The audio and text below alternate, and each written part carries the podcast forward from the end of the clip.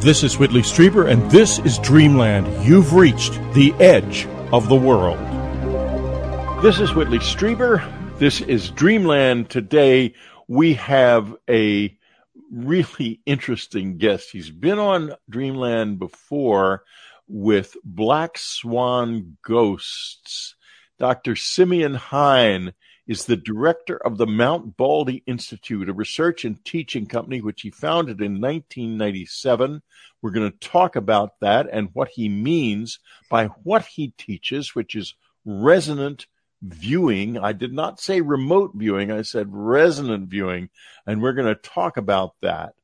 But today, our primary target is a discussion about Bigfoot. We all had a great time with a beautiful, a flash of beauty a few weeks ago. It was a wonderful documentary. Simeon knows it and loves it too, but he has written a book to, I mean, a wonderful book about Bigfoot called Dark Matter Monsters.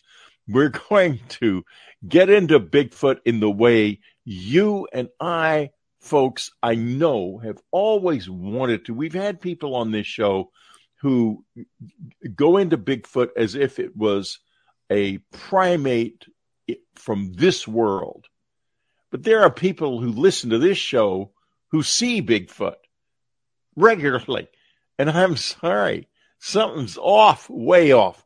Simeon knows what it is. This is going to be so much fun. Okay, now, before we have that fun, we're going to have another kind of fun.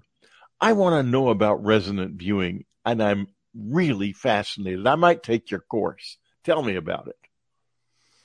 Well, Whitley, thanks for that introduction. Um, great to be here today. Resonant viewing, you know, more commonly known as remote viewing, that's how people have referred to it. RV refers to both. It's this ability we have to tune into non local information, to get information about people, places, events at a distance. It's something I came across in 1996 at the Farsight Institute uh, in Atlanta, Georgia.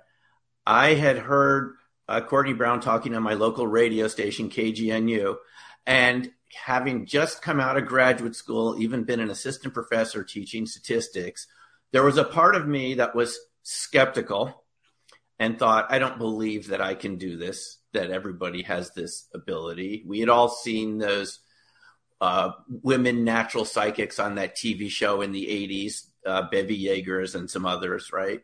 And they would work with police and solve crimes and things like this. I had seen that show in the 80s somewhere. I knew that there were some natural psychics. I didn't realize we all had this ability to some degree or another. So it's a type of training system. I learned a training system that teaches anybody to be able to do this. I learned the Ingo Swann method called CRV, which he created for the US government at Stanford Research Institute, amongst other places in the 1970s. And the, the government found it very useful to use in military and intelligence purposes. The viewers that were part of the program, I'm sure you've interviewed them, would say that the government would come back to them all the time for more RV targets. If it didn't work, how come they were showing up every week asking for information about X, Y, or Z? You know, all the alphabet soup agencies. And then you had Joe McMoneagle, who was working in the East Coast program, receive a Legion of Merit Award for something like 150 sessions and 200 pieces. I think they call it essential elements of intelligence. People have gotten prestigious awards for their RV abilities. Joe McMoneagle being one of them. I learned about this in the 90s and was really astounded that, you know, through a simple protocol, you know, that people can people can actually learn to do this on their own. I mean, I just happen to have a session here since we're going through a class. It's a written system. There is a target that the viewer doesn't see until it's all over. It's hidden in a folder somewhere. They can't see it there are some random numbers written on it. You just give them the random numbers. And if it works properly, they go through this, these phases stage one, or as we call it, phase one, phase two, where they start getting sensories, dimensional data. It's like an aperture opening up. And if it works the way you would expect it to work, by the end of the session, they have drawn what the target seems like in their mind, which in this case is these small little red objects, which is exactly what the target is. Now, how did they do that in 20 minutes without getting any advanced information about the target? This is what people have always wondered. It certainly has been a, something I still think about daily. How do we actually do this? But it shows us, Whitley, there's something else going on in the way that we relate to reality. There is subterranean yeah. channels of communication that your conscious mind's not aware of, but you can pick up and describe. Okay, how can people do this course? Because you know, I've been personally meaning to do this for a long time because I I can do this I can do this remote viewing very well. I've just uh, never taken a course. I took a brief course, a one day course once. But tell us how you can get involved, how we can get involved. Well, I always thought this should be something that anyone can try just on their own without even paying anything. So I have a little free mini class at learnrv.info. People can just go and sign up for that and see seven of videos that I've made. I just wanted people to be exposed to this so they could try it out. It's like a little mini course going through these phases, saying, here's what you do, try this, try that, and see what you get. But I also have been teaching this now, Whitley, for 25 years. I started in 1997. I'm not sure it was my idea to do this. I did have a very lucid dream where I received some instructions from some entities that it seemed like in my awareness that were giving me instructions how to set up a business and recommending that I do this. They even showed me a map of the US and they said, this area where you're in could use this sort of education. That's how I remember the dream. It was at night. I'm just telling you what happened. And I just said, wow, I never thought I could run a business myself. I'm out of academics. I set it up and here we are 25 years. I'm still teaching it. We have a class going right now. They go about five, six weeks.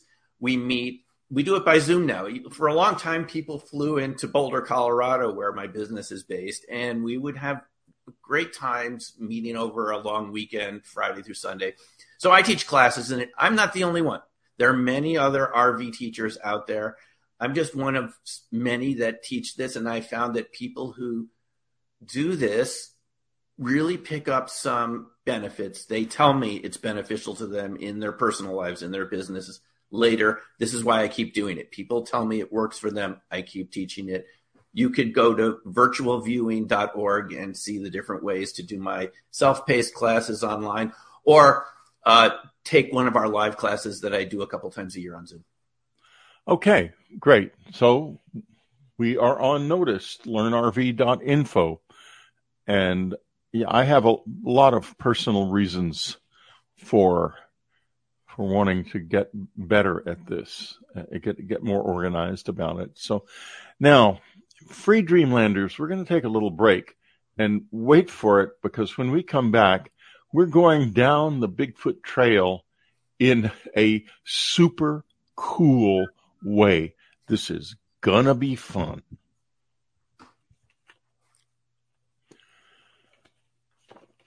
We're back. We're talking with Dr. Simeon Hein. His website, newcrystalmind.com. That's newcrystalmind.com.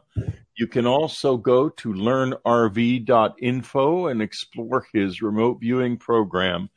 Now we're going to be talking about dark matter monsters. Uh, his new book, Cryptids, Ball yeah. Lightning, and the Secret science of secret life forms. And believe me, you don't need to hold it up because it, it you know, it'll be. I'm just so proud of it, Whitley. I know, I know, I, know. But, like my little kid, you we were talking about this. You've self-published, and yeah, that's right. I self-published too. I am very proud of my books as well. I, it's wonderful to have this total hands-on deal where from the from the day you start writing until the day the book is in people's hands, it's your work exclusively. Yes.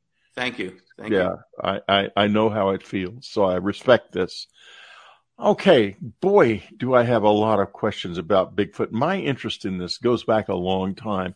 Uh, Tom Slick, who did the first Yeti expedition in the Himalayas, was a family friend So this was this was part of my childhood, and his uh, niece Catherine Cook, who's been on Dreamland not enough, but years ago, uh, has repeated his journey in, uh, about ten years ago. So, as I say, I was into this for a long a long time ago. Now, I'd like to start by talking about some things that are a little bit off or wrong, and in particular, the the presence of the academic and scientific community in this research and the problem of stripping off the stra- high strangeness in order to make it seem believable. Because as you will know, folks, this actual experience of Bigfoot is no more believable than your lives or mine. We experiencers live this stuff. Okay, so tell us what happens. Uh, is it called the Bigfoot Mapping Project? What? What yeah. is the? Yeah, yeah. Go ahead and talk about this. Well, thanks, thanks for saying that, Whitley. Uh, very well said. Uh, we and I can't agree with you more. We have been set on stripping out all the high strangeness from all these phenomena, even UFO accounts, as you're well aware, from different right. organizations. I've been accused of this when I've written about cold fusion and low energy nuclear reaction, something that I've been looking into for the past 10 years or so. And people say when I've posted my YouTube videos and they get reposted on some of these cold fusion research sites, you'll get comments below. Watch out. He's also had videos about UFOs, UAP. Well, excuse me, the Congress of our United States is watching videos right now about UFOs, UFAP. And this is, uh, this is not how science works. We don't strip out the high strangeness. That only works that way when you're concerned about social acceptability and you're only thinking narrowly about your career. And you're thinking, is this going to be career enhancing or not? Well, look, sometimes you have to do what's the correct thing for science, which is to tell the truth and for society. And you don't do that by stripping out the data. It's a no no in science. I learned this in graduate school. Anyway, Thanks for mentioning that. So, the Bigfoot Mapping Project is something that I learned about in this wonderful new documentary, which you mentioned you're aware of, A Flash of Beauty. Yeah. Bigfoot Revealed. You had the producers on the show uh, not too long ago. And I, I, just will say, just as, you know, fair disclosure here, they did ask me to be part of the sequel, which will be coming out sometime soon. Oh, good. That'll be good for the sequel. Yeah, thank you and so I thought this was just a fantastic movie. It wasn't my introduction to the subject. Obviously, I started working on Dark Matter Monsters. As you, you've written your own books, it takes about a year to do this. But I thought finally we have a really top notch documentary with very credible witnesses, beautifully filmed, and it really conveys the feeling of what these encounters are like. And in the documentary, Whitley, as you're mentioning, there is something called the Bigfoot Mapping Project, which I wasn't aware of before. And this is worth looking up for everyone, Bigfoot Mapping Project, because some people that had worked with the government in, I think it's a different mapping, their own mapping projects, GIS and other things that do mapping, said, Let, wouldn't it be cool if we took the BFRO website, Bigfoot Researchers Organization website, BFRO.net, and mapped out all the encounters that are on the site to a map. So when you pull this map up, Whitley, you find extraordinarily that the sightings aren't that far away from you, no matter where you live. no matter US, where, I know. These are endemic to our planet. Why we don't talk about it more? There's a number of reasons for that, which we'll get into, but people are having this is not just something in the Northwest, as I originally believed.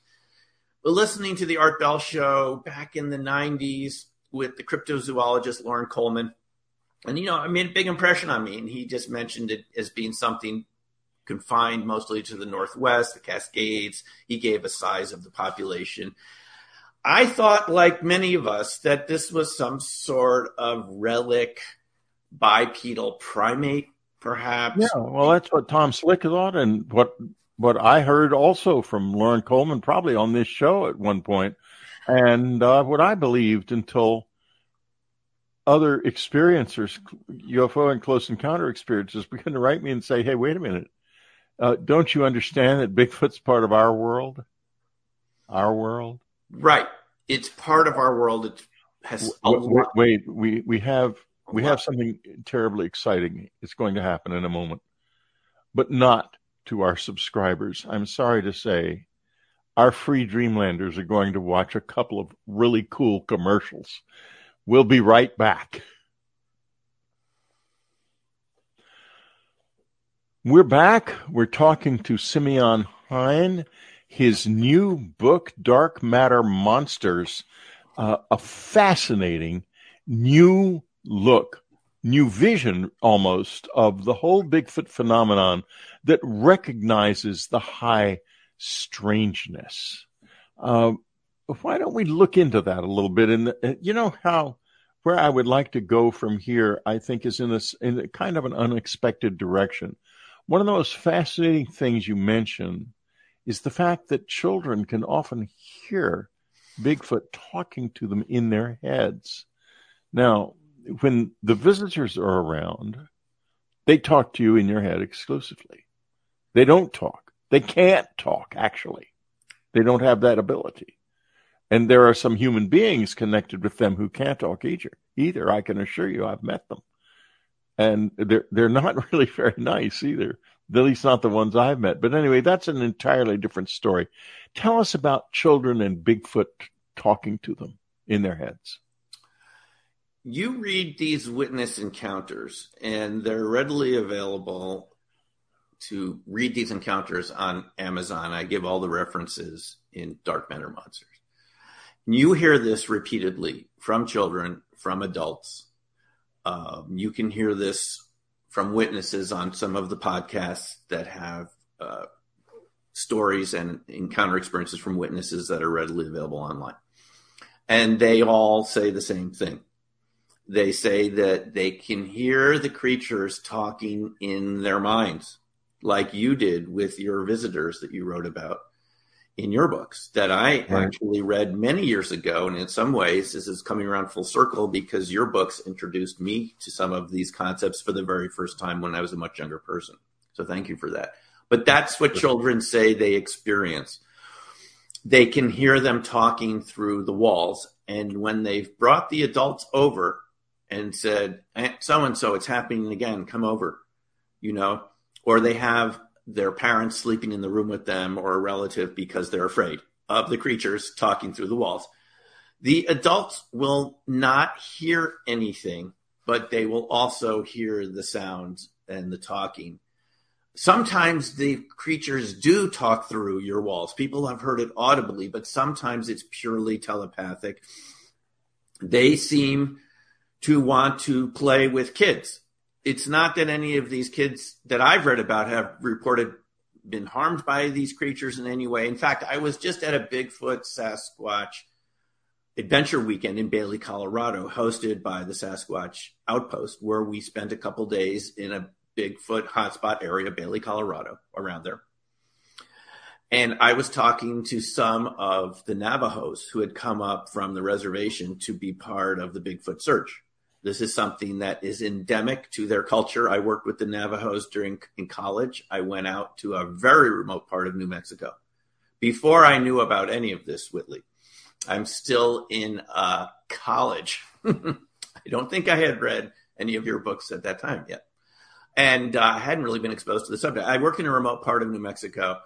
I got to know the Navajo. There were some Navajos here at the Bigfoot Adventure Weekend, and they told me a story of a woman who in the 1940s said that she had been taken by these creatures, by the Bigfoot creatures. She was out sheep herding, as they do on the reservation with their sheep herds. All of a sudden, she disappears.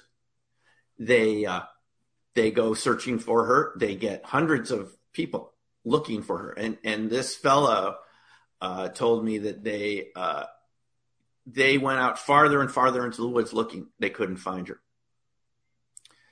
Five days later, she shows up again. And she says they were tall and hairy. And I was, they took me and they fed me. They took care of me for a couple days and then they just, uh, they brought me back. They said, "Oh, they you were with bear." She said, "No, they weren't bear. They walked on two legs." This is what she had told as a, said as a five year old to the people after she came back. So they have had interactions with children for a long time like this, and they do seem to be able to project their intention into your mind, whether you're a hiker on the Yellowstone Continental Divide Trail, whether you could be in your home and they could appear outside and they start talking to you. People have described it as either a muddy sounding voice in your mind, mechanical sounding, interestingly enough, even computer like, but it's speaking in English and it's speaking to you. So, well, you, you know, I think that you hear it, and I'm not sure it it's any language that we know. I've been with this language with the visitors for a long, long time, and I, I think if they speak to you in your head, you're going to hear it in your language, no matter what your language is. That's that's my my feeling anyway. Uh, okay, here's something that I'm just going to throw out from your book, which I am definitely not going to throw out. Anyway, the screams and howls are not just for show. They're creating superconducting feedback loops which keep recharging their energy levels. Wow. Can you explain that? He yeah, I'll do my best. He said that, so he knows how to explain it. My the research in dark matter monsters, the book came together for me because of my interest in cold fusion, low energy nuclear reaction, LENR. What I learned from listening to the lectures of Bob Greenyer, Martin Fleischmann Memorial Project, many people remember Martin Fleischmann and Stanley Pons from the University of Utah. They are come out in 1989 with their discovery of a, a, an electrochemical reaction that produces excess heat, and they're immediately pilloried and ridiculed and totally uh, ostracized from the physics chemistry community because people say this is impossible. But what we know is many people have been discovering the same phenomena, going all the way back to Nikola Tesla. When you create vibrations and frequency, something called cavitation, and it's the, the vibrations are intense enough and sustained enough, it can produce a kind of autocatalytic reaction, a self-sustaining reaction that creates a type of compression. And you get these sort of you know, subatomic coherency forming. This is why the book has to do with ball lightning. So when we're looking at Bigfoot sounds, people have just assumed it's territorial. I'm reevaluating all this evidence because we have to reevaluate it because the, as we pointed out a few moments ago, we can't use the previous explanations that it's a relic primate or an undiscovered human. None of those fit the data completely. And so if you look at the evidence from cold fusion, this whole area called coherent matter, there are lots of ways to generate coherency within matter. And I, as we said, resonant viewing is one type of coherency where you're resonating with another signal. Nature seems to like to create this coherency. It's another state of matter, Whitley. It's past plasmas. Plasmas are lightning and aurora borealis, neon signs, and plasmas we see out in the cosmos. The most abundant state of matter in the universe is plasma. And we've all seen it, we've all encountered it. The next state of matter, ionized gases, electrically charged gases, we've seen it with lightning many times. But the next state of matter past plasmas is coherent matter. It was theorized by Satyendra Bose and Albert Einstein back in 1924 where they thought, wow, if quantum mechanics is true, like it appears to be, it would suggest that at very low temperatures, the atoms lose their individuality, become one big atom. Electrons will become one big electron, something like this. And this was observed finally 70 years later in Boulder, Colorado at the NIST laboratories, National Institute for Standards. So the reason this all connects is when we're looking at the phenomena people see around Bigfoot, balls of light, cloaking, apparent teleportation, telepathy, as we just talked about, all of these phenomena are also associated with coherent matter. And if that would be true, nature doesn't waste anything, Whitley what they're doing must be generating some sort of compression that allows them to interact with coherent matter in a very interesting and novel way. And I would imagine when they're making their sounds in the same way that sound can be used to create cavitation and this kind of collapse of air bubbles and so forth and this kind of compressed matter. I would imagine that this isn't the first time we've discovered this. It wasn't discovered in 1995 with the Bose-Einstein condensate. I bet nature discovered this a long time ago and that there are life forms that are taking advantage of it. We're rediscovering it. We think it's something new. It's very exciting. But I'm sure nature's already doing it. And I think that these creatures are using their sound to create all sorts of physical effects that people say experience, experience personally themselves when they're around these very loud, bellowing, shrieking, howling sounds. You know, it it leads to the question have they evolved to pass between universes? Because you know you're talking to somebody who has done that. I mean i've literally done that physically. I, I know it's possible because i've done it i've done it more than i've done it three times in fact physically and non-physically i can do it i can go down here uh, at a, at, to a little park that i sit in right after this show, and I can do it. And I will move into another universe with which I have become very familiar. I became familiar with it on the Pine Ridge Reservation, Lakota Sioux Reservation in 2019. And I've been going there ever since. But here's the fascinating thing that I don't do it very much for a reason. The reason is that for uh, they don't like it. I get punished. They come out and they come after me when I do it. And it's not pleasant at all. Now, could Bigfoot cross back and forth? Is it a, a survival adaptation? They're they're under pressure, maybe from a predator in another universe, and they can cross over. Is that possible? I think it's definitely possible, and it would fit the evidence. It would uh, fit the evidence. Yeah, it would. No, and again, it's like we're saying right in the beginning of the show, we don't want to just strip away anything that seems slightly strange or weird, or we wouldn't have modern science as we know it. This right. is what people say they experience. Igor Burtsev, the Russian researcher that I got to talk with at the Bailey Sasquatch Conference in 2021, gave us this lecture where he said at first, and he's been studying this for 50 years. He's a PhD political science, got interested in this topic. 50 years. He said at first we thought it was a relic primate, some undiscovered uh, ape or member of the primate family, Gigantopithecus or something like this. Then we thought it was some undiscovered relative of Neanderthals, another type of human.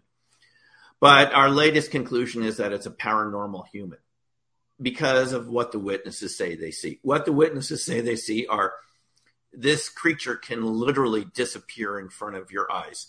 Sometimes it's just like that. Often there are these light phenomena. Sometimes it seems like a curtain of light comes down and it just disappears. And this could be just a few feet in front of you.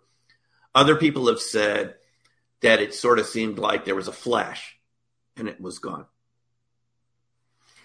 where do they go when they're not here in our physical reality? I mean, it's not leaving footprints anymore. And as others have, uh, trackers have described, we saw this at Skinwalker Ranch. Jonathan, Jonathan Dover, the ranger, Navajo ranger from the reservation, said that he would see this.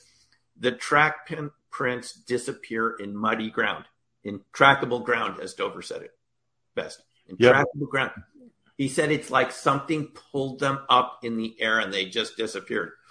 I don't know if that's what's happening, but they're literally disappearing out of our physical reality in the form that we're used to. Okay, we're going to say goodbye to our free Dreamlanders, and I'm so sorry to do that, folks. And when we come back, we're going to explore disappearances and and returns a little bit more deeply and what what did people who ended up going with Bigfoot into another reality and then coming back say and what about those who didn't return? Because there are some of those too. Free Dreamlanders, thank you very much for listening to Dreamland and listening or watching Dreamland. Uh, as always, we are here for you. We will be here next week. Uh, Unknown Country offers a wonderful free message board and all kinds of free stuff, free news.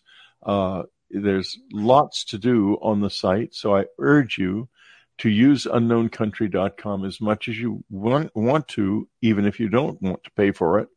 Uh, it's there for you. Uh, Simeon Hein's new book is is Dark Matter Monsters. Uh, his website is excuse me all my stuff's falling off my desk here. That's what this is all about. His his website is newcrystalmind.com and you can link through to that from that to his remote viewing website learnrv.info interesting guy so get engaged with him i mean not literally but figuratively um, thank you, Free Dreamlanders, so much for being with us today on Dreamland. Simeon, I have to ask you this question uh, of disappearances. Let's talk about first. Let's talk about people who have gone with them and come back. There are some cases like that, aren't there? There are some cases of people that say they have been taken by the creatures. I gave an example in the previous segment. Right. Whole girl. We have cases of this where people say they have been. Uh, th- there was a case like this, I believe, in the uh, the Northwest California area back in the 30s of people who said that prospectors and others said they were taken by the creatures and kept captive for a couple days before they uh, came back. Most of these cases that I'm aware of, it's where they're still staying in our reality, Whitley. They, they've been taken to a remote area and they're still physically in our, they feel like they're physically in our reality. But in some cases, when you look uh, as Ron Morehead did, where he looked. Ron Morehead, by the way, I'm sure you've had him on the show. He recorded the Sierra sounds up in the high Sierra. Yeah, yeah, we've had Ron on on the show. Not in a long yeah, time. Yeah, so talk. Yes, so talking about invisibility, he's the one of the main proponents of this, and he was there. He's encountered them nine times, I believe, nine different expeditions up to the Sierra. Um, and he told me when we talked not too long ago uh, in our in our YouTube interview, he said, you know, they should have been casting shadows on the side of the wood of the, the lean-to structure we had built there. They were right outside the wall. We had mics in the walls, and we could see through the cracks in the wood, but there's no no no one there. But the sounds are coming right from the other. And, and these are the creatures having conversations, arguing back and forth in their reverse samurai language, as it's called, this kind of very staccato, rapid language. It is a language. And so Ron had very close contact with him. He wasn't taken by them. He never felt that they wanted to do that. They did seem to want to interact, to communicate back and forth. Uh, so many strange stories that Ron related to. What really struck me, Whitley, is how similar his stories are to other people's encounters. You realize this is a whole area of suppressed science. What we call this in sociology hidden events. These are these are things that happen to people that people don't talk about because they're concerned about sociocultural stigma, as the UAP task force called it in their report last year. But in any case, uh, there are people who claim they've been taken. Now, in these cases that I've read, I'm thinking of one case where a woman kayaking, I can't remember the location, she didn't say where, her kayak tips over, she's by herself. It's very cold water. She goes unconscious. When she wakes up, she's being taken care of by these creatures. They feed her for a couple days and defend the perimeter of the property. They mark the perimeter of the property so that other animals don't harm her during the night, bear or mountain lion and so forth.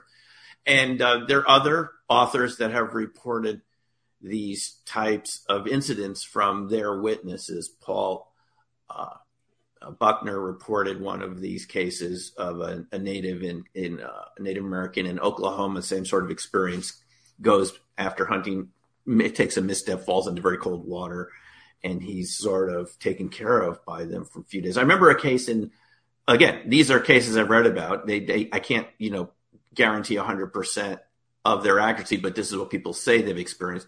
A woman who was a nurse for an oil company in Canada was taking a break in Glacier National Park brief vacation. She said that she started running to try to get back to the parking lot as it gets dark. You know that feeling when you're in the woods and it's starting to get dark and feel like oh yeah. She tripped and broke. Yeah, we've all had that feeling. You can start doing things irrationally. You shouldn't be running in the dark, but she ran and she was overweight. She broke both wrists. She rolled down to a stream and it's so loud no one can hear her walking by as she's trying calling for help. Occasionally people go by. The streams in Glacier are really loud at certain times of year. They're just thunderous. She said a creature came after a couple days. She wasn't sure if she was hallucinating, but it fed her berries and some sort of pancake like uh, cake, which didn't taste all that bad, she said. And then all of a sudden, she remembers being carried down the trail to cabins in near the parking lot by something big and hairy, and she's rescued. So there are many cases of them actually rescuing people in certain situations or taking them back. Um, that's just the extent of my knowledge about it. I don't have any accounts like extraterrestrial encounters where you really were feel feel like you were taken to another reality. But I'm sure if we looked at Native American uh, stories about that, we'd probably find those. We probably would. David Paulides uh, has a of course, he's famous for his uh, work about disappearances, especially in national parks. Is there any of that related to Bigfoot? As you are, are you aware of disappearances that seem to be related to Bigfoot? Because I, I've often wondered about that. Whitley, it's a very good question. And uh, David isn't really giving an answer one way or another about it. I'm a subscriber to his YouTube channel. I watch many of his videos. This is something that I'm concerned about being a hiker and outdoors person ever since I got out west in the 80s, going to the University of Arizona in Tucson. I've been hiking all the time, often by myself. I have never encountered anything that seemed scary or weird when I'm out there after decades. However, when you watch David video, come David, out with me sometime. Okay. Yeah, I can change that for you very quickly. Sure. Be glad to. Now, I spend a lot of time outdoors. Not sure. I'm open to these phenomena. I haven't seen it quite myself in the way that other people have. But when you listen to David's videos, when you listen to these stories, as I do, as we all do, many of us, you really have to wonder how could these people disappear so close to the rest of their hiking group? Yes. They're just down the line. They're just 100 feet away and they're gone and you just find the pocket change or their shoes or something. I mean, what could do that so rapidly? They don't even have time to call for help. Uh, it doesn't seem like any a human attacker could do something like that, given the closeness of and and it, the remoteness of these locations. So you have to wonder if cryptids could be involved. And some of these stories that you do read seem to suggest that some interaction is going on between humans and Sasquatch that we're not being told about, that I think the National Park Service might be aware of. I'm not saying that Sasquatch is involved in these disappearances, even though David did put this in his Missing 411, uh, The Hunted documentary, which is quite a good documentary where I've looked into some of these cases. We've used RV on some of those cases to see if we could get more information than we learned from the video. And when I've gone to some of those locations, I've even gone into gas stations and so forth and said, Do you have any update on this particular case? Because I'm so curious about it. So I do follow some of these cases. We can't be sure that it's cryptids involved. And yet at the same time, Whitley, I have to wonder, given that some of these encounters seem very hostile, especially people that go into backcountry in some of the national parks, where I think the the Sasquatch are not used to having people go so often, or they may behave in an obnoxious way, like make a lot of noise or something that they're not used to. They don't seem to like loud, noisy people. Uh, and you read about these hostile encounters with park rangers and hikers and so forth, where they're running for their lives out of there. At least that's what they feel is going on. They're running because they feel that there's some really hostile intent coming from these creatures and they need to get out of there. Or they even get an RV type premonition, Whitley it's kind of the inverse telepathy that we're talking yeah. about. They get a warning, they get a feeling. This is what they say, these park rangers and other people that work out there. I got this feeling like I needed to leave now, or my my life was going to be eh, over. That's the feeling you get. I haven't had that feeling. I haven't been in combat. I haven't been in a situation like that. But they say they get this incredibly intense feeling to leave. Don't even get your tent. Just get out of there. And they run. They ditch their backpack so they can run faster. You have to wonder whether those particular cases, whether if they hadn't gotten out of there, those are the people we don't hear about again. Yeah, well, I, I have a feeling you that might be uh, the case. Of course, we can't we can't pin it down because there's a general lack of hard evidence yeah. surrounding this whole thing. Now, this to me is what destroys the theory that it's a it's a form of of a, a, a, an archaic ape which has survived, or even an archaic form of hum, the human being which has survived in certain areas, because we would find something we would have found something by now uh, because it's been years. The Native American peoples would have things that they had gotten. There would be hair, there would be skulls, but in fact, we have only the most scanty evidence a few footprints, some hairs that may or may not be anomalous, and, and that's about it. No, and, and I, I, there's also the the things that are done to saplings and stuff in trees. That's yes. that's yes. that's there too. But uh, I think the lack of hard evidence tells us that there's there is hard evidence. It's just not in this reality. Yes, that's definitely one possibility. Uh, if you look at other accounts, park rangers and so forth, park workers who have encountered what they feel like were these creatures based on what it looked like, uh, you know, after they were deceased, they say that they were told to destroy the evidence. They say that the Park Service doesn't want this type of attention, and I think that's consistent with David Paulides' experience. Yeah. Park Service doesn't want this attention get rid of it. We don't scare people. This will be bad for the park service if this is found out here, and they're told to get rid of it. Other park workers in, in even even state parks have been told repeatedly, uh, what you saw was a bear.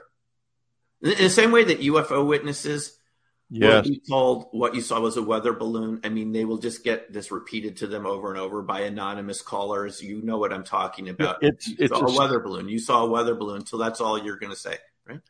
it's a, a strange phenomenon, and I don't think it originates here. Hmm. I think that there is a not an infinity of parallel universes, but we're directly connected with one. And they, my experience is they do not want us around. And I think that they are the ones who are influencing the minds of the people who do this incredible, insane thing of saying to their subordinates, destroy what could be the most important scientific evidence we've ever found. I mean, how can anyone say that? Any intelligent supervisor would say, well, we've got to collect this and get it, get it to the appropriate scientists and biologists, but instead they say destroy it. And I think, I don't think they're alone in their own heads. I Whitley, I am with you on parallel realities. My first book that I read about this was John Keel's The Mothman Prophecies. Everyone remembers those strange phone calls where the phone would ring when it was not even connected to the phone system. Yeah. Absolutely. Indrid Cold. Who are these characters? They've been showing up for centuries. Right. And it suggests I am totally with you there because parallel realities, multiverses are a very respectable, are a very respectable interpretation of quantum mechanics. Started. Oh, there are plenty of physicists who insist that they are real, and they. I've read quite a few books about this. The evidence is overwhelming. In fact, there's new evidence that just come out recently.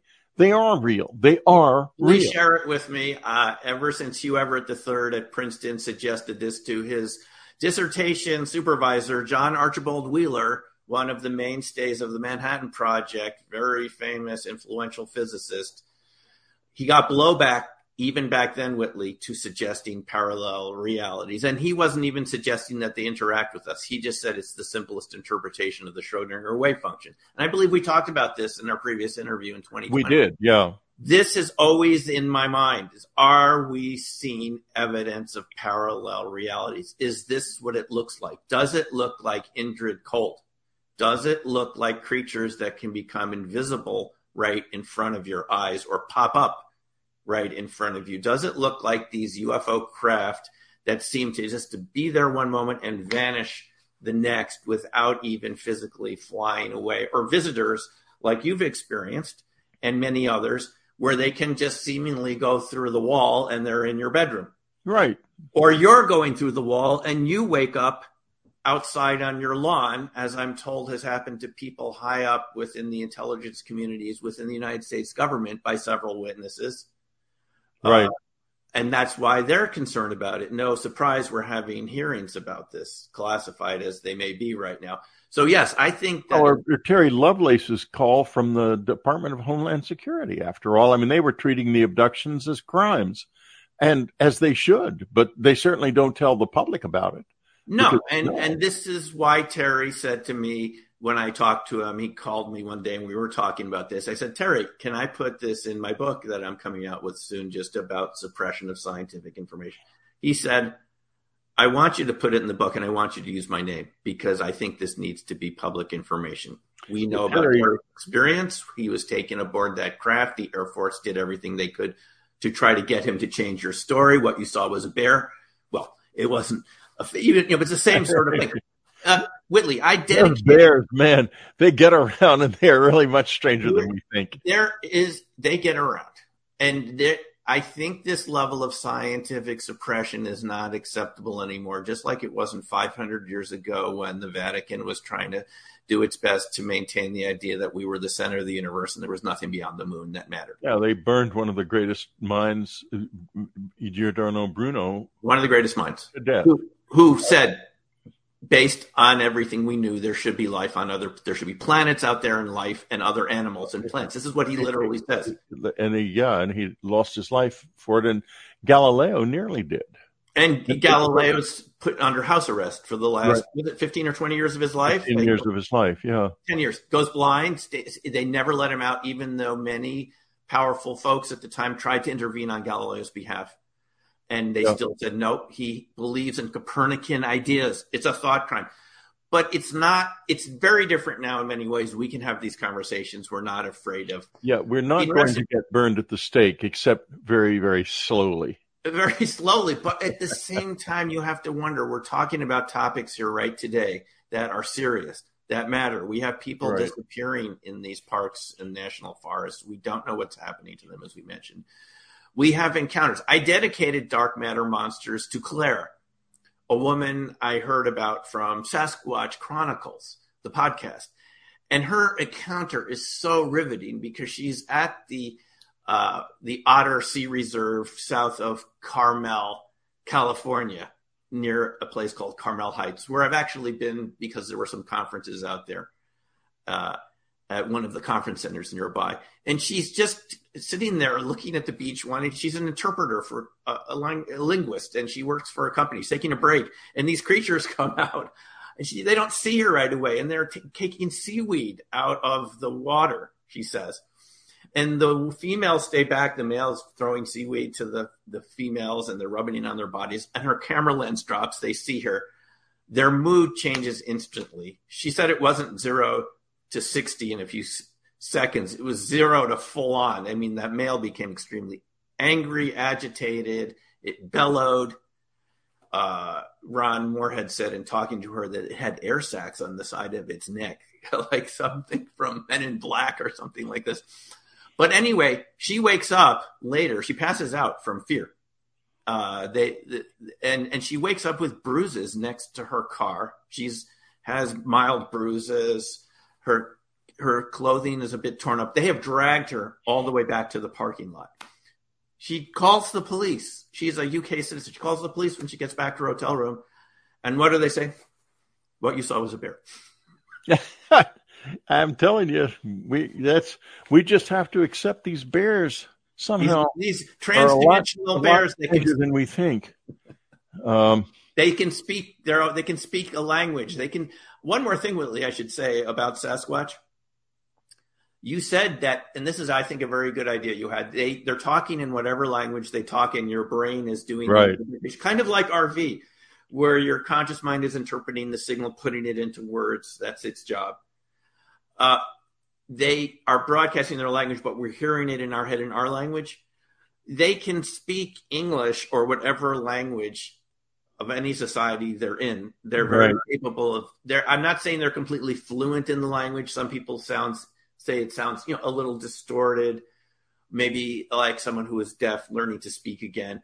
But they can speak the language and they can do it well enough to sound like your mom or a relative or a neighbor telling you to come in a certain direction. People say it sometimes sounds like them calling their own dog. It sounds like them calling their dog. They're hearing this from the woods. So whatever it is, I think we should know a little more about who they are and what their motivations are and what where do they fit into the family tree? They're obviously related to us. Right. But they have abilities. Now let me say one thing here that's very important. People have often said, how could a relic primate, why does it have anything to do with UFOs, which is like advanced technology, you know, ancient apes? Because they're all using nature's principles. They are this is hard for us to accept, Whitley. Sasquatch are much more evolved than we are in some ways. We have to take courses in RV to learn how to do these things. I did. We have to practice to learn to do PK. Even people that are good at it said it took them many years to get good at psychokinesis, levitating things, projecting things with their energy. Sasquatch know how to do this because they're tapped into some elemental aspects of nature. Again, I think I'm arguing it's related to cold fusion. That's just my perspective on it because these are natural principles of nature which have a lot of energy to it. And we're the ones, Whitley, to go back to your question at the very beginning of the interview, we're the ones that are limited. As Ingo Swann said, reality boxes. We're in these reality boxes that are quite limited. I say it's high time we stop defending these limited reality boxes and think outside the box. Let's yeah, I agree with you. Think outside. And what are all these phenomena? You've experienced it. Many people have experienced it. What is going on here? Or live outside the box. I mean, live out. Ex- experiencers yeah. do live outside the box. I mean, that's that's our life. I mean, my life. I have the visitors around me all the time. Not every day, but certainly certainly three or four times a week. And uh, most experiences are like that now too. I mean, if you keep with it, uh, it changes over time. And when we were having abductions and so forth 20 years ago. Nowadays, it's just part of your life and uh, not necessarily an easy part of your life. It can be hair raising. I've had some real tough experiences lately. Um, I'm going to probably talk about them, subscribers, in a in a in a special subscriber sec, uh, uh, for subscribers that I'm going to do as soon as I've sorted it out more in my own mind. Okay, let's let's go on down the path here. Um, now, one of the things that's fascinating is the presence of orbs around Bigfoot. And I don't know, listeners, probably most of you don't remember because it's been since 2014. I had Uri Geller on the show. I've invited him back, by the way, and I hope he, he sees the email and comes. Uh, we don't, we're not friends, but he he knows who I am, and certainly, obviously, know who he is. Anyway, uh, he talked about, and he's talked about this many times on many shows, the orb that changed his being. That's the best way to put it. It changed him into, it gave him powers that he did not previously have. Now, uh, there are orbs seen around Bigfoot. Could we be looking at a technology that brings with it all kinds of extraordinary powers, like the power to move between universes? What are we looking at when we're looking at the orbs around Bigfoot? Good question. First of all, thanks for bringing up Uri Geller. Okay. The yeah. hitchhiker effect did not originate at Skinwalker Ranch, as it's called. Right. It started with Uri Geller and Uri, according to what he tells us, started with a ball of light in his courtyard in his apartment complex in Israel that was witnessed by a neighbor. A neighbor came forward a couple of years ago and said they saw this incident happen where uh, Uri was running away, trying to avoid the ball of light, and it chased after him and touched him. And Uri said that his powers arose from this incident. ball lightning is something that's been around for hundreds and thousands of years. I mean, it's been seen for hundreds and thousands of years. There are many reports about it going back in Europe. People studied it, Francois Arago, and then uh, Walter Brand. He was a French politician that did a book about ball lightning, and Walter Brand in Germany did a book about it in 1923. And there's more recent accounts of ball lightning, Whitley, going all the way up to the Air Force study, even Eric Davis in 2003, who were familiar with in UFO research, you know, the Wilson Davis memo and so forth. These phenomena all do seem connected to what we call coherent matter. The thing about these orbs, and I've seen them, I saw one in crop circles just near Eastfield uh, at Knapp Hill in 1998 uh, briefly just over the grass. And the fellow next to me, who was also on the crop circle tour, saw it too. We both saw it. It just lasted a few seconds, like ball lightning often does. I'm making the argument here in Dark Matter Monsters that orbs and ball lightning are the same type of phenomena. I, I believe they are. I'm open to be shown something else, but based on all the evidence, what we know about is it's not always warm. It's often cold. It seems like it's glowing and it gives off light, but it's not always uh, electrically active. Sometimes it is, sometimes it isn't. These orbs are seen around many paranormal phenomena, phenomena we call paranormal. They're seen around haunted sites, crop circles.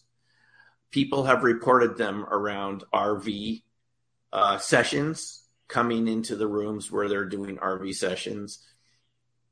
Um, I wrote about that in, in, Opening Minds. I mean, this is kind of astounding that all these phenomena are connected. And finally, Bigfoot and Sasquatch. There, there's a, a Miwok saying that I learned about recently, the tribe from Northern California, where Bigfoot walks, a lantern follows.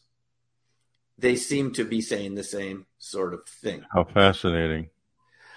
Yes. And so it seems to be endemic to these phenomena, but it can be turned into a technology. This is why I mentioned the Lockheed Martin patent from 2021 granted by the patent office in coherent matter wave generation, where they talk about using these types of matter for various military purposes, cloaking, teleportation, so forth. You know, I, I my wife had a great definition of the paranormal. Uh, the paranormal is what we don't understand and don't want to understand. Yeah, right. The unknown is what we don't understand and do want to understand. Yeah. I think she nailed it, boy. That's why mm-hmm. she's back there because she's she and I are still married. We're still partners. Oh, good for you. The, yeah. No, no, Whitley. But oh, by the way, you talk, we we had a great show on synchronicity recently. Yes, yes. And here's one that happened while we were talking about Uri Geller. I got an email from Uri. that, there you go. Yeah. There, see. Uh, I don't think incredible. Yeah. Anyway, uh, so it, it, you know, it's it's weird how that kind of thing happens. Now, there are space-time anomalies around Bigfoot. Uh, things, when, you know, when when when you're in the woods, and I I think I've been close to this in the woods a couple of times. In fact, there for various other reasons I don't go in the woods alone anymore because uh, I'd like to come back, and I I I think I might tempt some people from other levels of reality who are a little bit uh, casual about sending their f- friends back. Any case, there's a feeling of something there. It's different. It's a very palpable feeling. I used to feel it in the in, in the woods in Texas when I was a boy all the time. And my brother did too, and he still has many dreams about it and about us seeing things together that we think are dreams because I don't remember them at all, but they may not be. But yeah. what about this connection between this distortion of reality and the mere presence of Bigfoot? No, it's an excellent question. This is what people say they experience around cryptids right before the encounter. It, it's so prevalent. Whitley, when you're reading these encounters from hundreds and thousands of people, that they say that the area became suddenly quiet, that even the crickets weren't chirping anymore. Yeah. And this is what Terry Lovelace said happened to him right before the triangular craft came yeah, down. It used to happen routinely at our cabin. We knew something was going to happen when that occurred. So the way that some researchers have defined this, they said, well, the boss is coming around, so the squirrels and the other creatures know to shut up because the big boss is there, you know, like a survival instinct, like there's a predator around. But I don't think that's completely what it is, even though that might explain part of it. Because normally crickets are not afraid of these predators. And if you're around crickets, you know, they can make quite a concert of sound. And they're not scared of the same things that you and I or squirrels would be scared of predators. Let, us face it, crickets yeah. are not the brightest bulbs in, in, in the forest. And they, they're, they may because he, yeah, I understand. I mean, frogs, might, frogs might, it's a different story, but crickets are not going to stop because they don't know any, they don't know there's a problem. But they do stop. And that's the question. Exactly. They do. But they do stop. So Everything stops. They're sensitive Everything. enough to feel something changing. Now, why are crickets chirping all together. It's a survival mechanism so you can't locate them, right? Whitley, they all chirp together and it's a big cricket chorus concert of sound when you're around it. And you can't you your sense of directionality disappears. This is why they do this. They they're synchronizing with each other. Books have been written about cricket synchronizing and synchronization of other systems, pendulums, great books about these. But the crickets are doing this as a way to prevent you from telling where they are so you can't find them if you happen to eat crickets. So they're a group sort of synchronization, a group collective organization, and suddenly they go quiet because they can sense something's around. Or that space time has shifted in a way that you can't even detect them. Like maybe they're still there. Someone suggested to me recently but you're in a different space. Like you're starting to resonate with the visitors or the Sasquatch. So you're in a different space. I'm not sure if that's entirely what it is either, but you do get this sudden quiet ahead of time. And it does give you pause. Yeah. Everybody says you they wondered whether they should leave. and they later wish they had. yeah. You know, um, but but I have to bring that up to your previous question about orbs which we didn't completely explore. People have experienced this around orbs and around ball lightning. They've experienced a lot of these same phenomena. Now, in Simeon's mind, and again, I could be wrong, this could be something entirely different, but I haven't seen the evidence for it.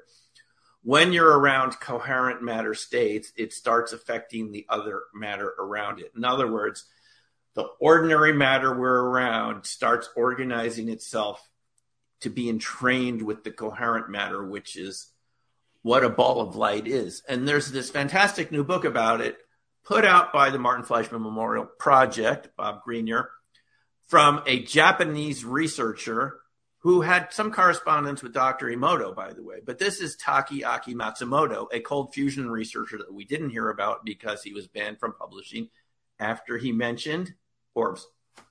He said that he would see them and he gives plenty of evidence from an electron scanning microscope of orbs at a very small scale that he said we're doing all sorts of incredible things. And he said this is what cold fusion is it's micro ball lightning. And he observed these effects in his laboratory at very small scales. This is why I believe these phenomena are connected. We have some of the best researchers on the planet into ball lightning saying it's the foundation of cold fusion, LENR, and many other interesting phenomena that are completely natural. But to go back to your question, Whitley, about can it be technological? Yes, it can be turned into a technology, and this is what people have attempted to do with fusion reactions and so forth, and defense contractors with cloaking. You can turn it into a technology, but it's nature's technology that already exists. It's already there, coherent matter. It can exist at the largest scale of a black hole far away in the center of our Milky Way or in, out there in the cosmos. What Matsumoto argues, and I thought in such a brilliant way in his, this is a collection of his papers. He said that in his research, you could see these microscopic black holes in ordinary matter as a byproduct of collapsed ball lightning.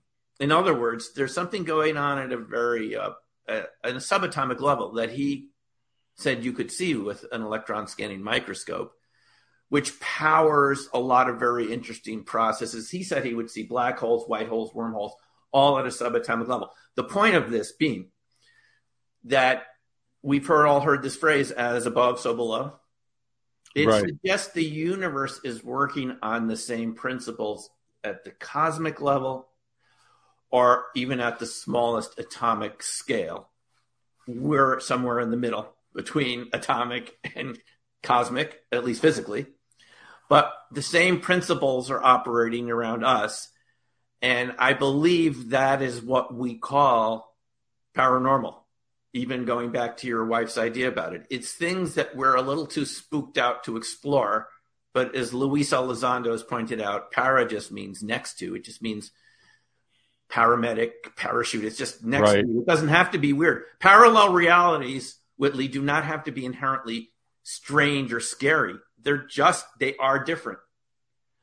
And perhaps we're not ready to investigate them as a society and we call them spooky and paranormal and all this but perhaps this is just a type of science that we haven't looked at. And it would be no surprise given that people who want to publish in this in top journals are told you can't publish here anymore if you mention ball lightning. Oh, ball lightning, very scary. Yeah, yeah right. Which is a, nor, a, no, a known known phenomenon. It's a known phenomenon. known phenomenon. When I was a kid, my sister and I and some other kids were camping out in the vacant lot behind our house, and we saw not only was it a piece of big ball lightning thing go across the lot, it had a man in it. You could see him. And, uh, you know, we went, we went back in the house, but, uh, you know, I rem- I've seen that, that now, but where I want to go now is I think it's a direction you've been moving toward in the last part of this terribly fascinating conversation.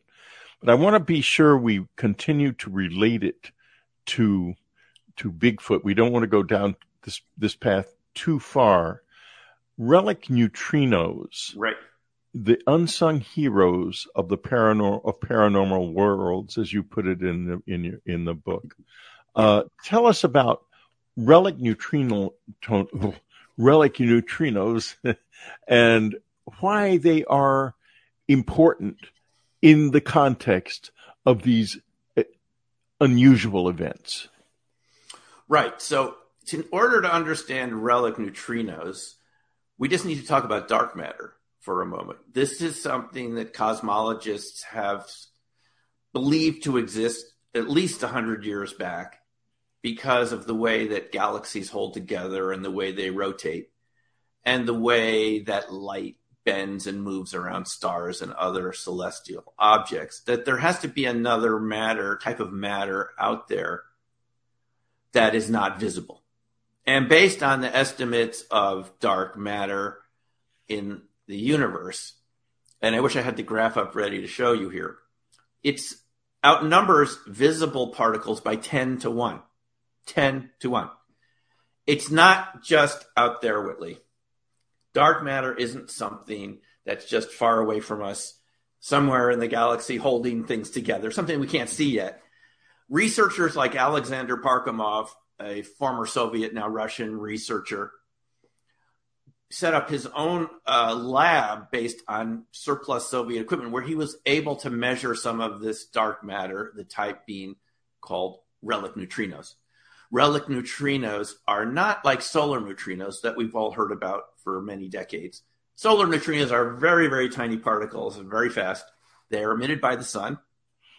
Uh, neutrinos, by the way, are something that even science had trouble accepting. When Enrico Fermi, if you think dark matter is a little weird, it's always been weird, folks. When Enrico Fermi attempted to publish his papers on neutrinos in 1930, Enrico Fermi, the father of the atomic bomb, the first nuclear reactor at University of Chicago, the Chicago pile, you know, one of the mainstays of the Manhattan Project, when he attempted to publish a paper in 1930 on neutrinos, uh, I think it was Nature magazine said it was just too far fetched for people to believe. There could be tiny little particles that we couldn't detect very easily.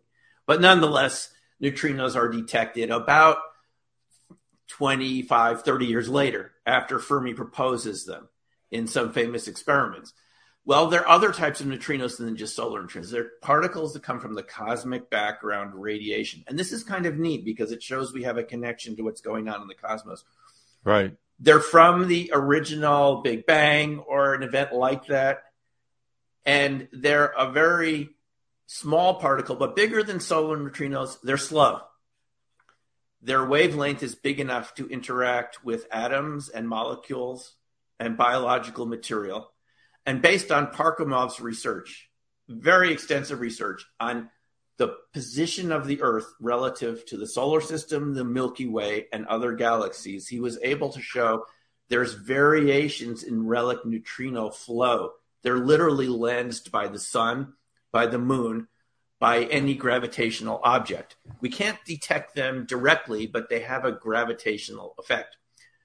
And so Parkhomov was able to show there's variations in relic neutrino flux and flow during the year even during the day, and that this affects things like biological processes, chemical processes, even radioactive decay rates, which should be very constant in naturally radioactive materials, would have variation depending on the amount of these neutrinos in our atmosphere, in our in hitting the Earth at all times, because there's variation in the relic. There's correlation between the flow of relic neutrinos and biological and chemical processes. And people like Takaaki Matsumoto, who I just introduced you to a few minutes ago, found that that was exactly the energy signature you needed to make cold fusion experiments self-sustain is relic neutrinos. So there, and other experimenters have found this too. It's not completely conclusive science, but CERN laboratories, NASA have all said that relic neutrinos exist and that they are a small component of dark matter, one to two percent. Even one to two percent of all the dark matter that's out there, think about the universe, is still more than all the physical matter that we can see in the universe. So there are these dark forces. I'm not saying negative. I'm just saying physically dark right. forces right. from the cosmos that we interact with that drive and sustain biological and chemical reactions. But and they're they're part of this whole experience. And let's talk now about some of the battery going dead stories because I think they're related to what we've just been talking about. I think so too. And I'm glad you brought that up. Even before I was aware of this research about 10 or 15 years ago, I created a paper that I put on ResearchGate and some of these online academic sites where I said, is it possible that crop circles are actually organizing dark energy dark energy is a related force that pushes things apart. Back then, I thought it could be dark energy, but is it a dark matter energy phenomena that the spiraling shape, the vortex shape right. of some of these crop circles is organizing the energy of the cosmos? Remember, at least, even just with dark matter, it's 10 to 1. Right. And that's what's creating some of this energy because it's interesting you bring this up about the battery failure. Alexander Parkhomov had been in the classified Soviet remote viewing program, Whitley. Mm-hmm. He studied PK. He has it in his book, Space Earth Human, which I referenced in Dark Matter Monsters. He talks about being in the Soviet psychic research program, and they just didn't, it wasn't just RV, they did PK too. He says he was around these psychics. They could do some of the most incredible things that he could see. And he speculates, it's speculation at this point, that this has something to do with the same dark matter forces that he said he also saw in his cold fusion experiments. Now, he's one of the world record holders, by the way, for cold fusion experiments. He was able to sustain a reactor for 225 days. I don't think it's a coincidence that one of the world's leading experts in cold fusion, LENR, also was in a remote viewing program, PK, and he speculates in the book that occasionally the Earth encounters small black holes that enter our atmosphere and cause things like what? Tunguska? He said yeah. there have been smaller examples of this in Russia that we didn't hear about in the US, but I bet we didn't even hear about our own examples in the US when this happened, where events that were attributed to earthquakes or something like that was not what, again, not what the witnesses said they saw. They literally saw things fly off the ground with no shock. They would say things would hit the ceiling. Yeah. There's a couple cases. He attributes this to kind of something related to ball lightning, but kind of the inverse. Uh, you know, a, a small black hole, maybe a basketball size, flying across the atmosphere, dragging with it as it approached ground nails and shingles and pieces of roof. They, people said they saw this following this object behind. Again, it just goes to the idea that there are different states of matter. And even though we think we're all so smart, we would know it's out there. Believe me, you wouldn't know it's out there. And I'll just say one thing about that to prove this. I got permission to share this story in Dark Matter Monsters from a former, you know, person within the Pentagon who had a pretty high position. And he was very reluctant to share the story, but I said, I think it's important for our research that there was a town in the Midwest sometime in the 60s that completely lost all electromagnetic function for a day. There was total electromagnetic collapse. Not even batteries worked. And they were monitoring this town from a distance. I was allowed to say this because I'm not supposed to say which state it happened in. For 24 hours, there was no electrical function. Cars wouldn't start. And they're able to detect this with the sensor grid that out there that John Ramirez has talked about, MASINT and so forth, these Department of Defense detector systems, which, you know, they have a reasonable right to monitor the U.S. to see if there's thermonuclear explosions and things like this. Right. Magnetic. Well, they were detecting a complete loss of electromagnetic function. They never had an explanation for it. It was suspected could be a UFO in the area. They never found out what caused it. But when I read Parkhomov's book about small black holes and weird electromagnetic effects that were experienced temporarily in various small Soviet cities and towns in certain neighborhoods, it reminded me of that. And I'm just going to suggest if these events have happened, we wouldn't be hear- hearing about it because it took a lot of effort for me just to get that story. Yeah, that and and those events probably do happen, and there's there's a sense of a tremendous sense of a loss of control exactly. exactly. involved and there's nothing the government can do about it and they tend to keep things like that secret if they affect the public now i want to talk about a little bit more about these uh, uh, batteries cases especially the estes park one I, I want you to tell us about that and then go into the brain drain that she felt for a day and a half after the encounter. That dovetails with an experience I had in South Texas in uh, back in the 90s of uh, going to a a ranch where there was a strange circle. It wasn't it was in a feedlot, so it was hardly a crop circle. The cattle were just surrounding the circle and putting their faces in it, and they wouldn't leave. As the rancher wanted to know what was going on, and I went into the into the circle. I had friends uh, who were taking videos of the circle and so forth. And I went into the circle with a metal detector and I, I was sapped of energy. I slept for 24 hours. I could barely get back to the car. Uh, now, this situation in Estes Park, a woman goes to a friend's cabin. She's taking photos of an area she thought she heard strange sounds. Her phone goes dead take it from there. Yes, well, thanks again for reading the book so carefully to pick up all these well, fascinating. That's the thing. The difference between me and most podcasters is I read every book. I do appreciate it because these stories are worth repeating. That's yeah, why, that's why we're in. here.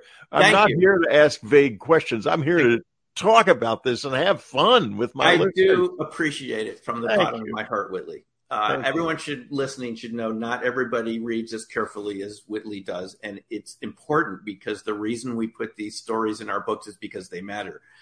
Whitley, this is something I started seeing in crop circles.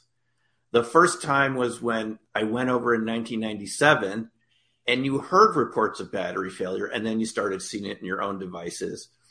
uh, Ron Russell, who was an artist from the Denver area, was giving crop circle tours. We went over with him that year.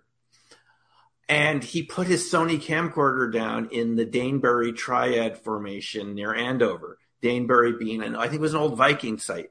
And there was a beautiful crop circle there, kind of a triad. He put his, his camera down. It got very hot a few minutes later, and it wasn't from the sun. I mean, it was really hot. He had left it on, and then it wouldn't work.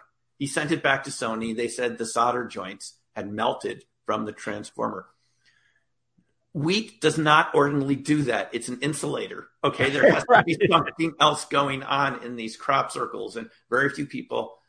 Uh, and, I, and I'm not saying that it it could have been man-made or not. I don't know, but I'm saying it doesn't matter. Is when you have that shape there, other energies coming through whatever created it to begin with. I know that's a controversial point, but that's what I believe about it. He, I saw this myself in many crop circles, camera and battery drain uh, Devil's Den Formation, three devices in half hour as people walked in. They said, What happened to my device? I saw this, I videotaped it. My other part person I was with, uh, Masao Maki, uh, a sushi restaurant owner from Boulder, just happened to run into over there. His camcorder went on the fritz, weird things.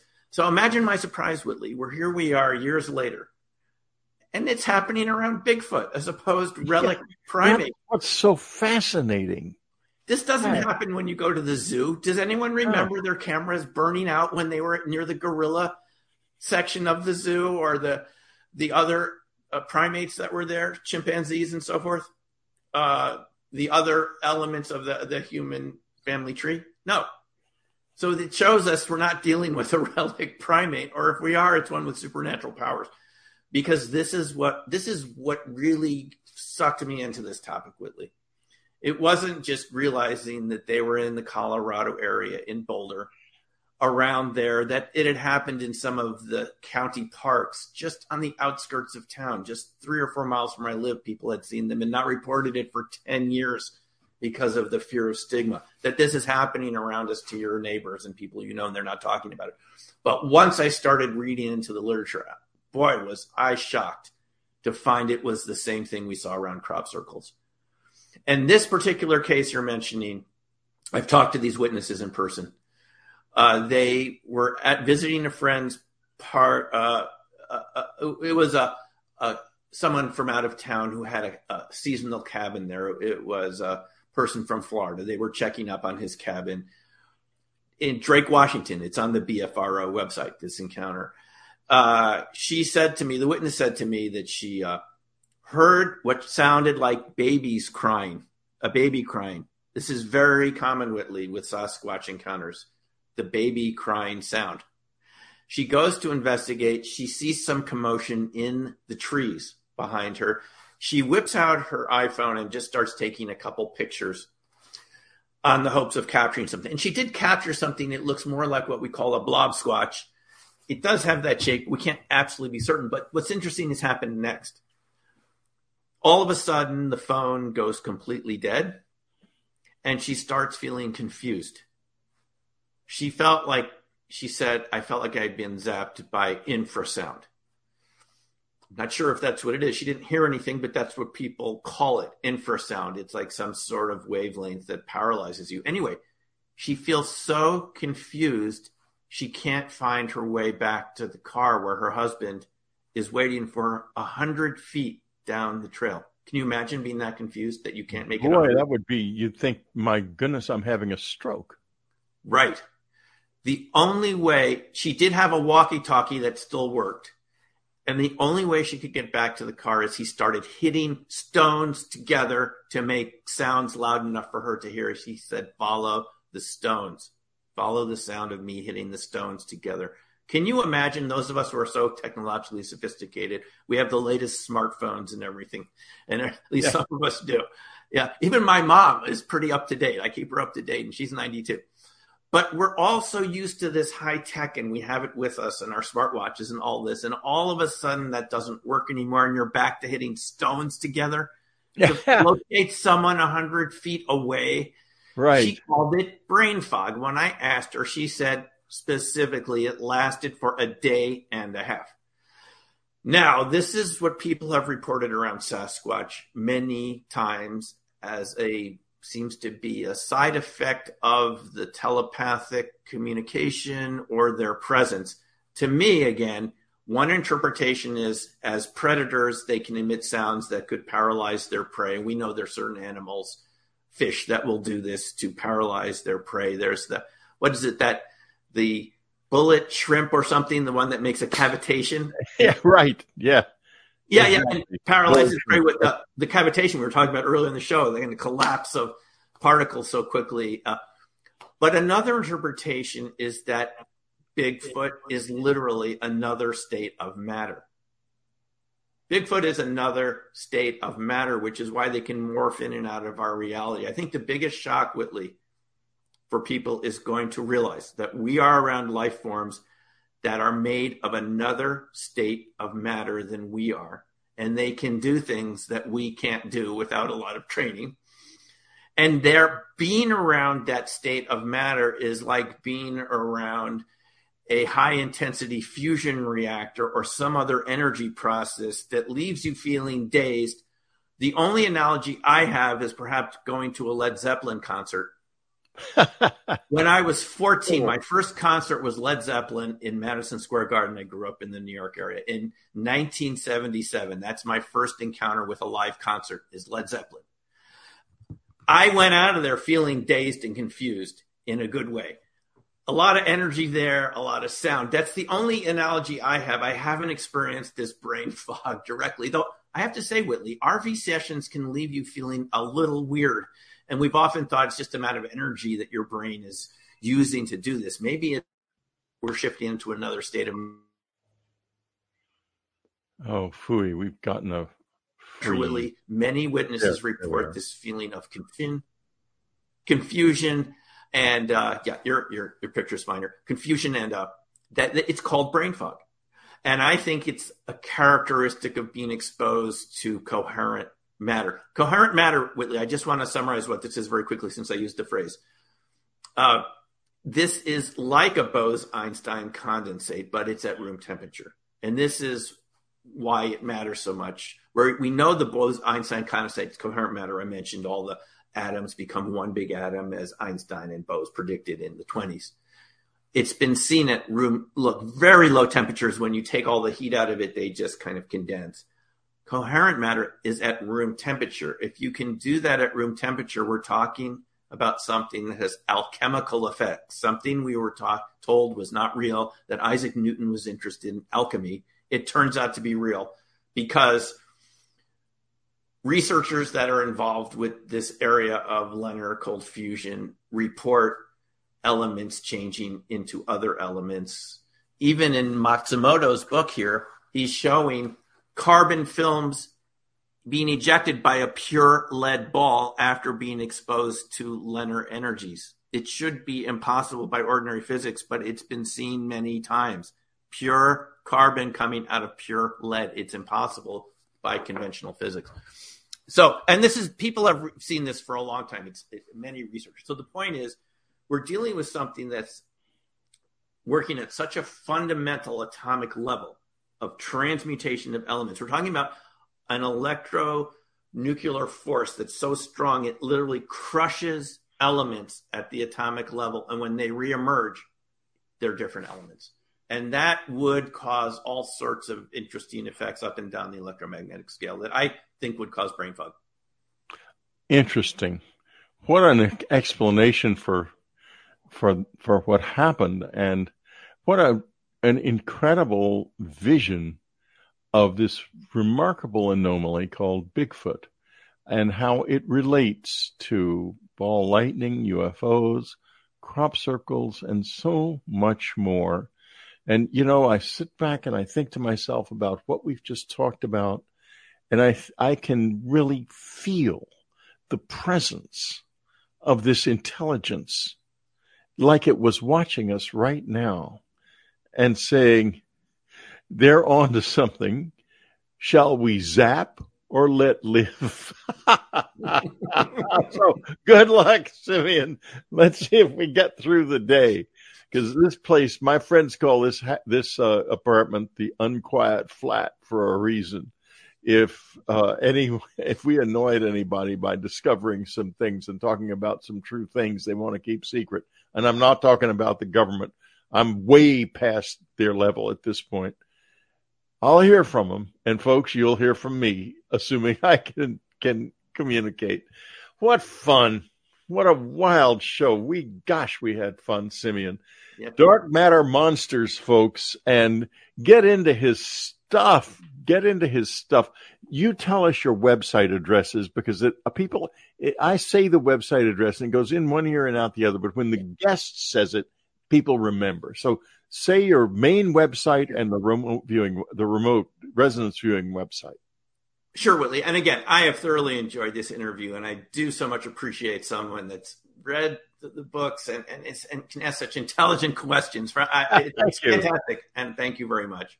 Uh, my websites, my blog is newcrystalmind.com. You can get to all things Simeon from newcrystalmind.com, and to where I repost, you know, interviews like this and all sorts of interesting information you can get links to all my books. Dark Matter Monsters, it has its own website too, of course, darkmattermonsters.com. what else?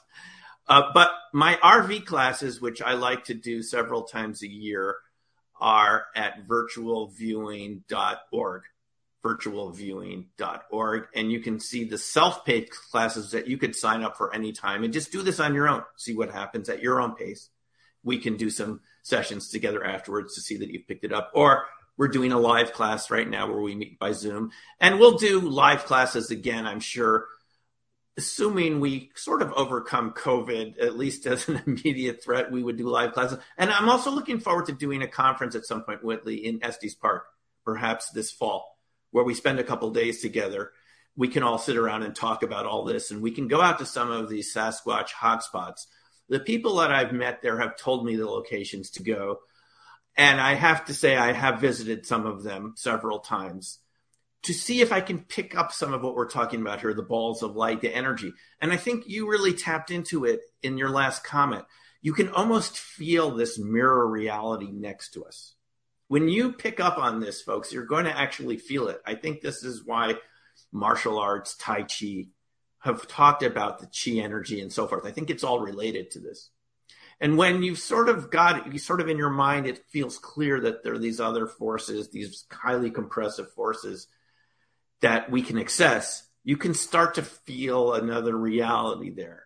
And maybe, Whitley, the denizens of this reality, instead of deciding to zap us, will uh, actually meet with us a little more frequently. We'll get to know them a little better, and we'll yeah. kind of go into their reality, not just randomly, uh, right? Uh, but it will maybe the relationship could improve. I mean, I would like the relationship before. to improve. Well said. Yeah. Let's yeah. let's improve the relationship, folks. But we need to accept that side of reality. And I think Whitley, before we interact with that reality, we need to experience it within ourselves. We can't get into this and feel like we're in a state of terror immediately, just experiencing our own energy fields. We have to become better at managing our own energy fields. Then, well, I think we'll interact with these other life forms and creatures, which I believe exist and I believe exist in this mirror dark matter reality. I think they're there. They know how to get to our reality, Whitley. Why don't we go over to theirs in a safe, positive way too? Once we yeah, don't freak out about it. That's very critical. Yes. Okay, Simeon Hein on Dreamland. Thank you very much for being with us and subscribers. Tell your friends about the show and about the site because we're not getting the new subscriptions we need. And we need you to tell your friends. That's the way to do it. Uh, so we'll see you again next week on Dreamland. You've been listening to Dreamland. Be sure to tune in again next week. Dreamland is brought to you by UnknownCountry.com and